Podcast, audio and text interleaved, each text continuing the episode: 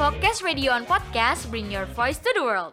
Podcastnya anak muda, give you entertainment, information, education, and also story you can hear from anyone except in here. So stay tuned on the Focus Podcast. Welcome to Check-in, cerita kantin. Nah, cerita kantin hari ini apa ya? Check it out. Halo Focaster, welcome to Check-in Cerita Kantin. Bersama gue Iang yang akan membahas misuh-misuh sebagai anak rantau dan anak kosan. Intro aja ya Focaster Jadi gue tuh ngerantau nih dari Lampung ke Depok. Ya walaupun jurusan gue alias broadcasting ini belum offline Tapi nggak apa-apa lah. Biar gue bisa ngeliat wajah asli teman-teman gue gak cuma dari layar. Nah, check-in ini kan cerita mahasiswa di kantin ya. Jadi, let me tell my story. First about my life as a rantau student. Yuhu! First thing first, hal yang paling gue rasakan saat menjadi anak rantau ya. Gue bingung banget tiap hari mau makan apa. Biasanya kan keluar kamar tinggal ambil piring ya. Nah, kalau sekarang gue bener-bener harus mikirin sarapan apa, makan siang apa, makan malam apa, kira-kira masak atau enggak, kalau beli ya beli apa. Duh, ribet deh. Terus hal lainnya yaitu gue jadi harus beberes kamar sendiri. Astaga, kasihan kan mbak sama nyokap gue setiap hari beberes pagi-pagi di rumah. Gue aja yang cuma beresin kamar, capek banget tuh. Apalagi ya, oh culture shock kali ya. Ketika sampai di Jakarta dan Depok tuh macet banget parah. Udah macet, panas, mana manusianya banyak banget lagi. Nah, tapi di samping itu enaknya jadi anak rantau adalah gue punya private space nih di sini walaupun kadang kesepian. Tapi buat strict parents kayak gue, bener-bener kerasa banget enaknya. Terus gue juga ketemu teman-teman kuliah gue, si angkatan corona yang dari masuk online terus.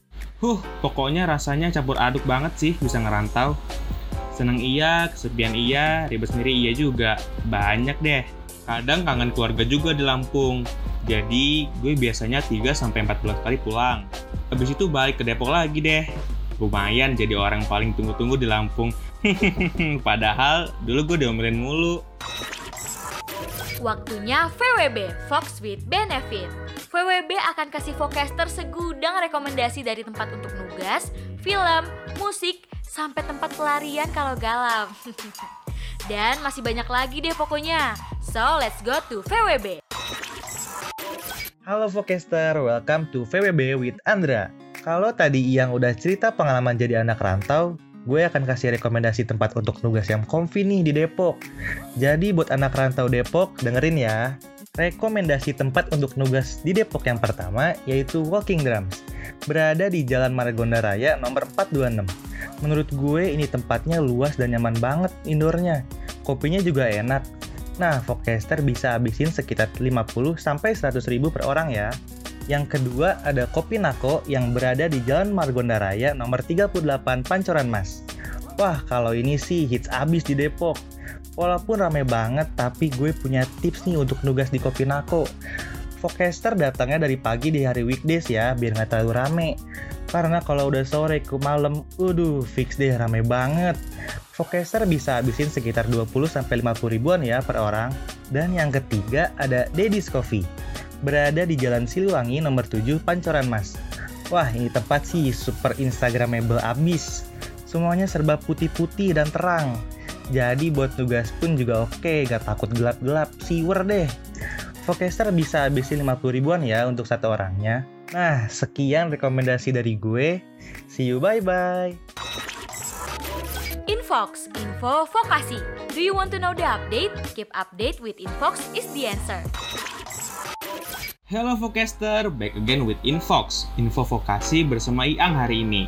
Nah, tadi gue dan Andra udah cerita dan rekomendasi untuk anak rantau ya. Kali ini gue mau kasih informasi yang penting banget khususnya untuk anak UI yang rantau ke Depok. Jadi, ternyata Focaster bisa loh keliling Universitas Indonesia dengan gratis. Wah, pasti anak kosan langsung melek nih denger yang gratis. Nah, caranya adalah menggunakan bikun alias bis kuning. Ternyata bikun juga ada dua jenis loh. Wah, gue juga baru tahu sih. Jadi ada bis kuning merah dan bis kuning biru. Perbedaannya adalah di rute perjalanannya. Dengerin ya. Untuk bis kuning merah memiliki rute dari halte asrama, halte Gerbatama, halte Stasiun UI, halte Fakultas Hukum, halte Majid UI, halte Pocin, halte FIK, halte FMIPA, halte Poltek, halte Fakultas Teknik, halte FEB, halte FIB, halte FISIP, hingga kembali ke asrama. Nah, untuk bis kuning biru memiliki rute dari halte asrama, halte Gerbatama, halte stasiun UI, halte Fakultas Psikologi, halte FISIP, halte FIB, halte FEB, halte Fakultas Teknik, halte Poltek, halte FMIPA, halte FIK, halte Pocin, halte Majid UI, hingga kembali ke asrama. Kapan sih jam operasional bikin UI? Nah, bis kuning akan operasi pada jam 7 pagi hingga jam 9 malam. Wah, bener-bener bisa seharian di UI ini mah. Oke, segitu dulu ya Infox hari ini. Thank you udah dengerin Infox with Iang. Selanjutnya, mau bahas apa lagi nih? Yuk mention kita di Twitter at Focus Radio Universitas Indonesia. Yuhu, see you next time. Bye!